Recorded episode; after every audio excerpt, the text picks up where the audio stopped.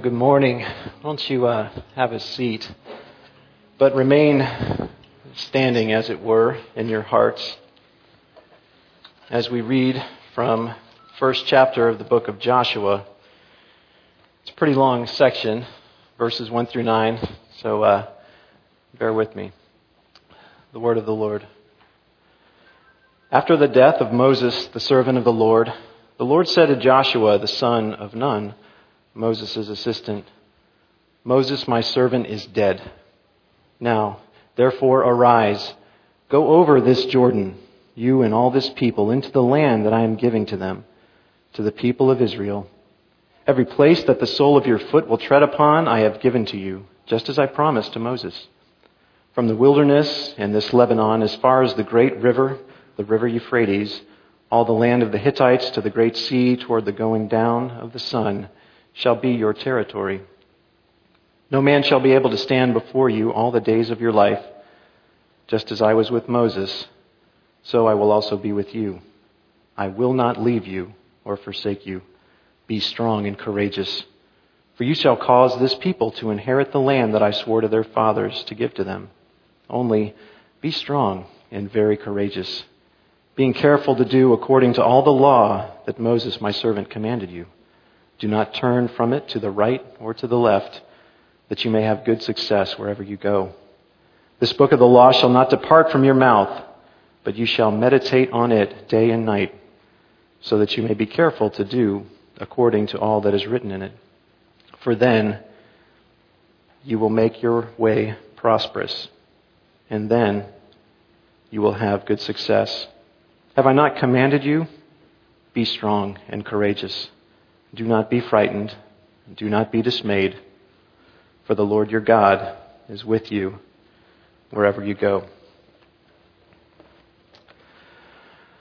When I was a kid, uh, my family used to take trips from Miami to Detroit. My mom's folks lived in Detroit, and we would drive down all the way on I 75 to Miami. Well, one of these trips, halfway down, we stopped at Mammoth Cave in Kentucky. And so we all go together down into the bowels of this massive cavern. And at one point, the, the leader says, All right, you're going to get to experience the thrill of total darkness, and I'm going to turn out the lights, and I want you to be completely quiet. So, right before the lights go out, my grandfather, who is standing next to me, quietly reaches down and takes my hand. And then, poof, the lights go out.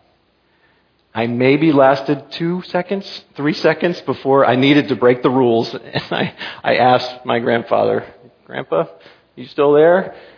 And uh, he broke the rules too and said, Yeah, I'm here, Mike. I uh, spent the first 15 years of my life in Miami. And I'll never forget the day. I was in ninth grade, riding my bike to and from school, rounding the corner into uh, onto our street and I see in front of our front yard the Century 21 sold sign. My family was getting ready to move to Live Oak, Florida, and I was getting ready to leave behind me the security of all that I knew and all that I loved. A few years ago, friend Dan and I are in Carr Lake on Meridian Road. Summertime, fishing for bass, little canoe, little tiny engine, and as the summertime sometimes does, a massive thunderstorm came out of nowhere, completely surrounded the lake, and lightning is just coming down all around. In fact, there's a big radio tower, I think it is, right by the lake. It gets hit. Sparks, smoke. I'm scared to death, crumpled over in the front of this little canoe, praying with every lightning strike. And Dan is in the back of the canoe trying to get us back to the shore, cursing with every lightning strike, kind of canceling out my prayers. And, uh, Anyway, well, those are just three of thousands of examples in my life. And I know you have just as many in yours. So we're going to talk a little bit this morning about fear. We'll eventually get back to Joshua standing on the edge of the Jordan.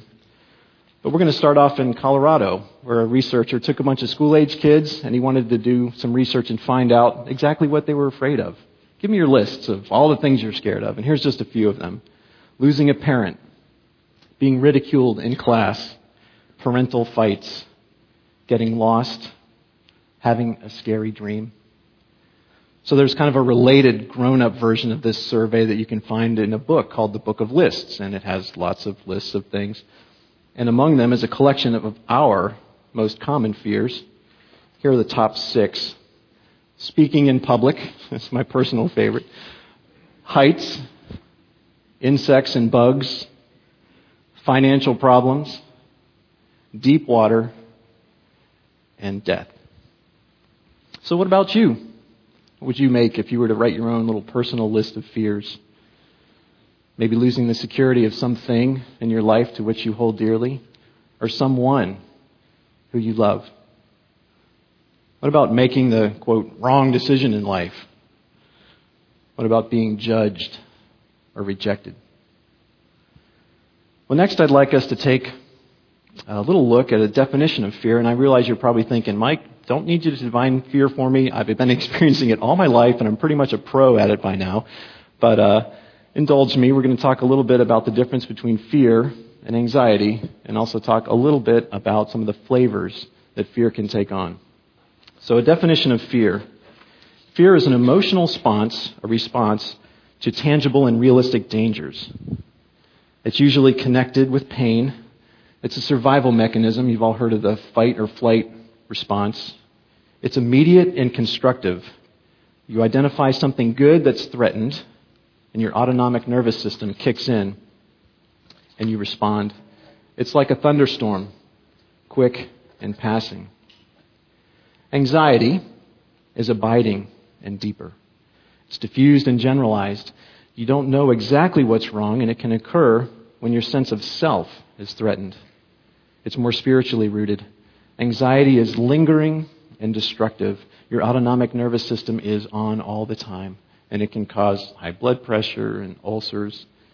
Unlike a thunderstorm, quick and passing, this one is like a cold rain, gray and sustained. Anxiety could also be described as the tension we face as humans of being afraid of dying and afraid of living at the same time. Anxiety, in this sense, is deeply connect, connected with trust. And then I mentioned the flavors of fears, right? Just listen to these words concern, caution, nervousness, worry, fear, anxiety, panic, terror, horror, dread. You see the sense. This one word can mean so many things. Keep your ears open for those flavors as we move forward. So, what about the Bible? What's Scripture have to say to us about fear? I started looking for examples, and I quickly realized I had a lot of material to work with. In the English Standard Version, the word fear is mentioned 436 times, and that doesn't even count words like anxiety, horror, those kinds of things. So, what I'd like to do is just, no, we're not going to go through all 436 examples. We're going to do just a couple examples of how fear is used in the Bible. From the Old Testament, fear enters the Bible story when Adam and Eve realized their nakedness after eating the forbidden fruit. They were afraid, and ever since then, there's been a connection with fear and sin. Noah builds the ark in reverent fear. And after the floodwaters subside, the animals are afraid of man. Abraham is afraid for his life because a very powerful man takes an interest in his wife Sarah. The Hebrew midwives, in reverent fear of the Lord, decided to sort of break the law of Pharaoh and not murder the Hebrew children. Gideon, remember him? 22,000 soldiers surrounding him. I'll go home because they're afraid. And then Psalm 23 Though I walk through the valley of the shadow of death, I will fear no evil.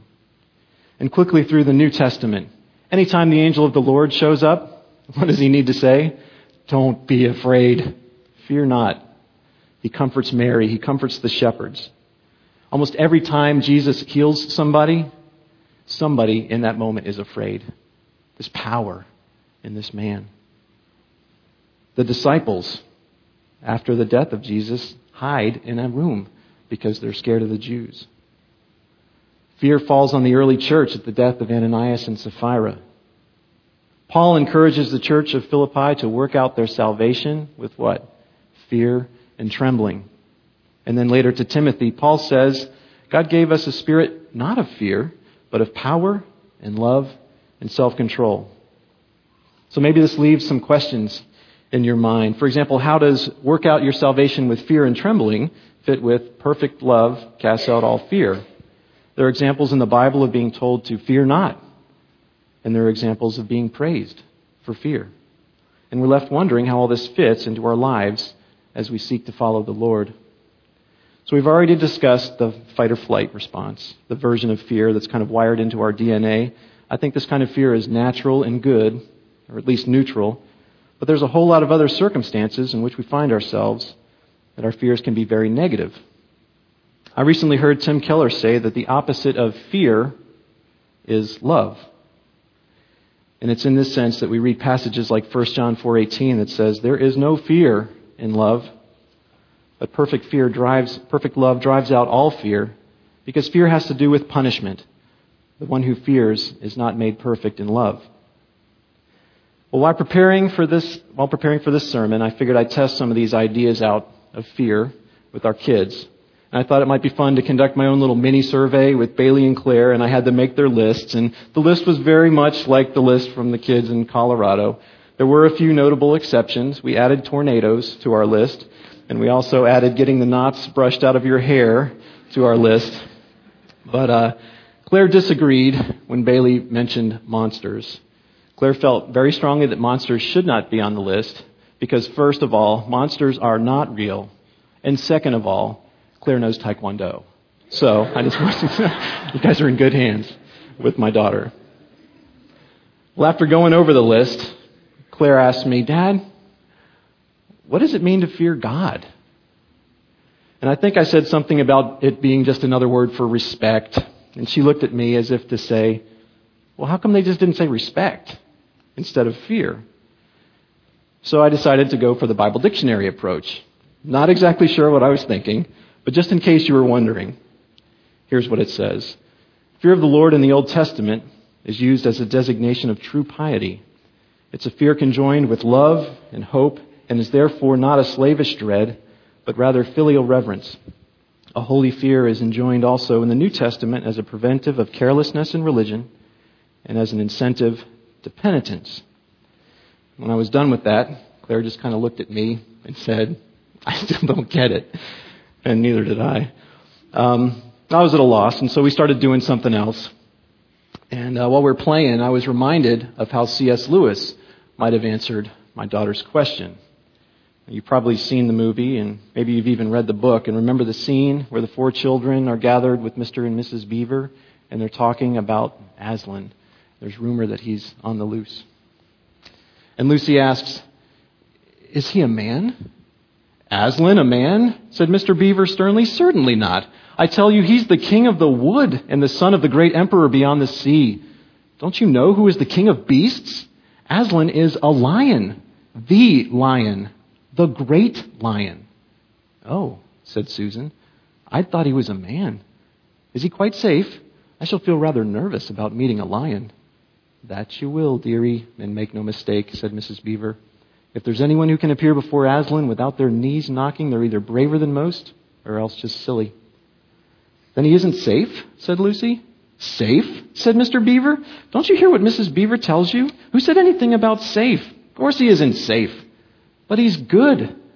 He's the king, I tell you. Well, that description made a lot more sense to Claire. So back to Joshua. With all that being said about fear and anxiety and fearing God, let's get back to the first chapter. There he is, Joshua. Maybe he's sitting down on the bank of the Jordan River with this tremendous gathering of people around him looking for guidance. He's been chosen to fill the shoes of Moses, who's been dead now for about a month.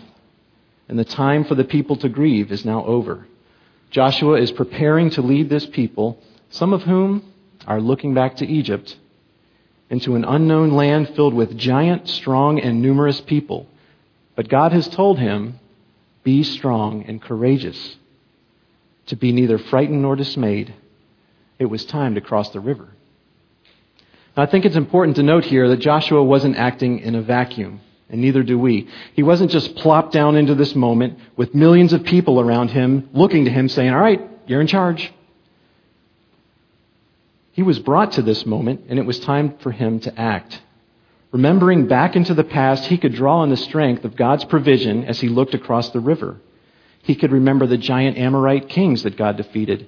He could remember the cloud and the fire of God's Spirit leading them. He could remember the manna from heaven. He could remember the mountain. He could remember 40 years ago when his parents, the previous generation, was at a similar place and they chose not to enter in because they were too afraid. He could remember God leading them through the Red Sea and he could remember all the way back to when he was born as a slave in Egypt. The strong hand of God was with him and his people guiding and providing, allowing, protecting, and caring throughout this journey up to the river's edge. Joshua remembered. Our memories hold our stories, creating the soil in which our hopes and dreams and fears arise. What's your story? What's the condition of your heart and my heart? When we look to the Jordan, across the Jordan to the promises of God, do we see giants who are going to crush us? Or do we see our Heavenly Father there with His arms open wide, beckoning us to take steps and cross over? When your eyes are on the Lord, you may sense more than His love and gentleness. You may sense His splendor and power and strength. And in this sense, you may sense a healthy fear of God. Remember how Peter fixed his eyes on Jesus? seeing the splendor and power and the limitless possibility of Jesus walking on the water and how Peter got out of the boat and walked on the water. And then remember what happened when Peter took his eyes off of Jesus onto the water below and the uncertainty of the waves. When our eyes are on the giants and the waves and the competing powers threatening our existence and the struggle to simply survive, this healthy fear that we can experience can, in an instant, turn into an unhealthy dread and we begin to sink.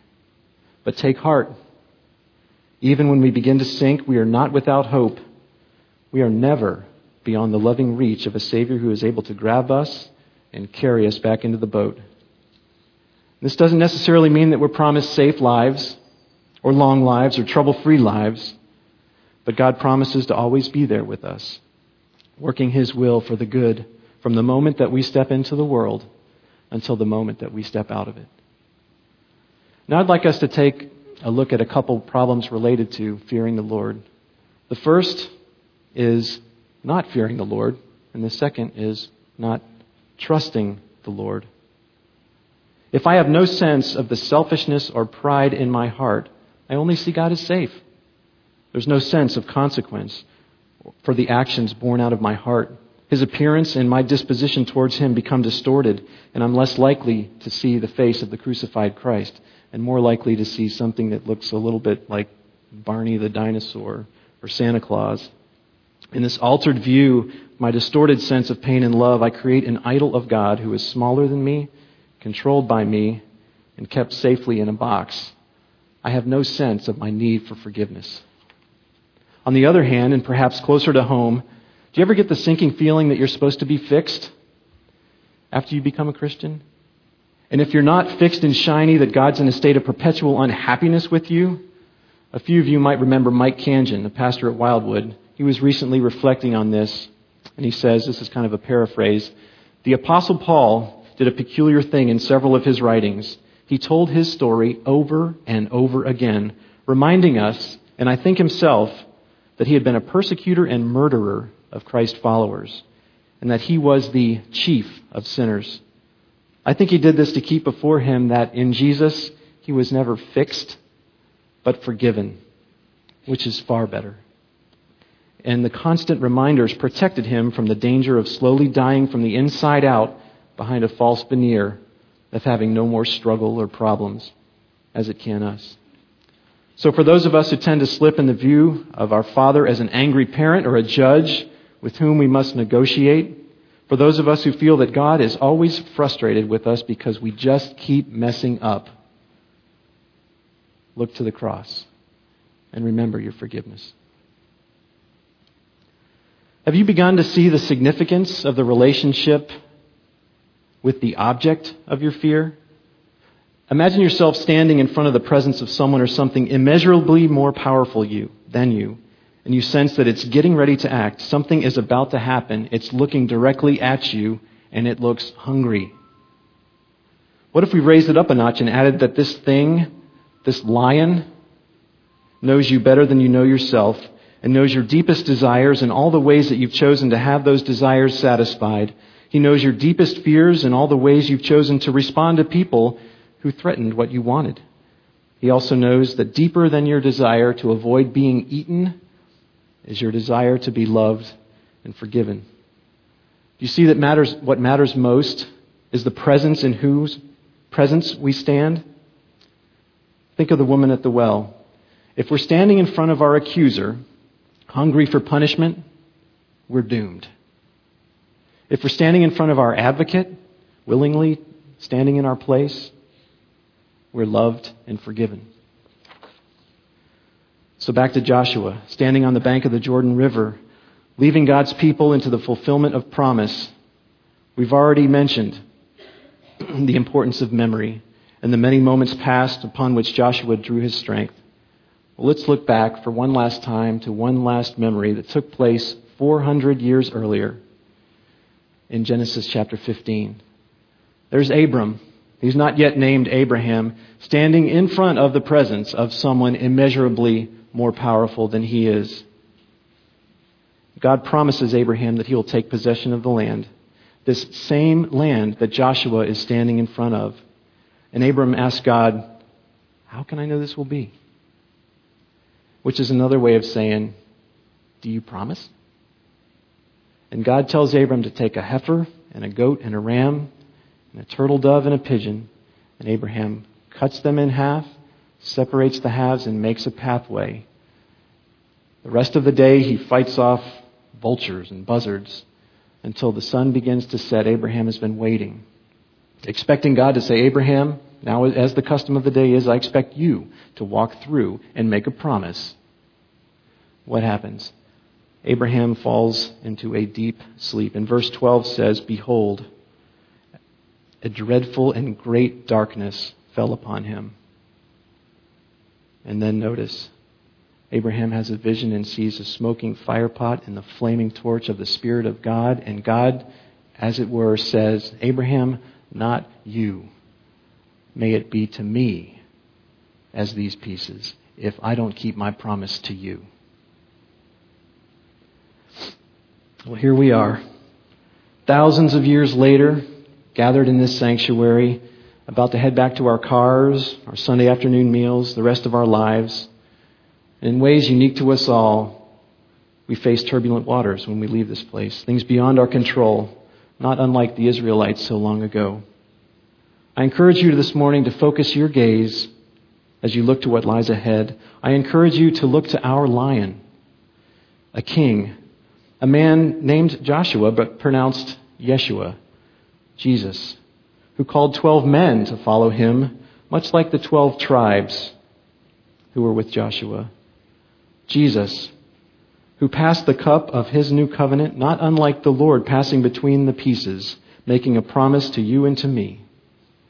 Do you see Joshua, the Son of God, whose name means he shall save, calling you to the water's edge? Can you hear him saying, I am with you till the end of the age. I will never leave you nor forsake you. Don't worry about what you'll wear or drink or eat. I am the way, the truth, and the life. There are many river crossings in life, decisions to be made, a sense of calling to move forward into unknown territory. When we come to the riverbank, let's look up from the turbulent waters and see Jesus standing there with us saying, Follow me. Follow me. When desire or fear tempt you to take the path back to Egypt.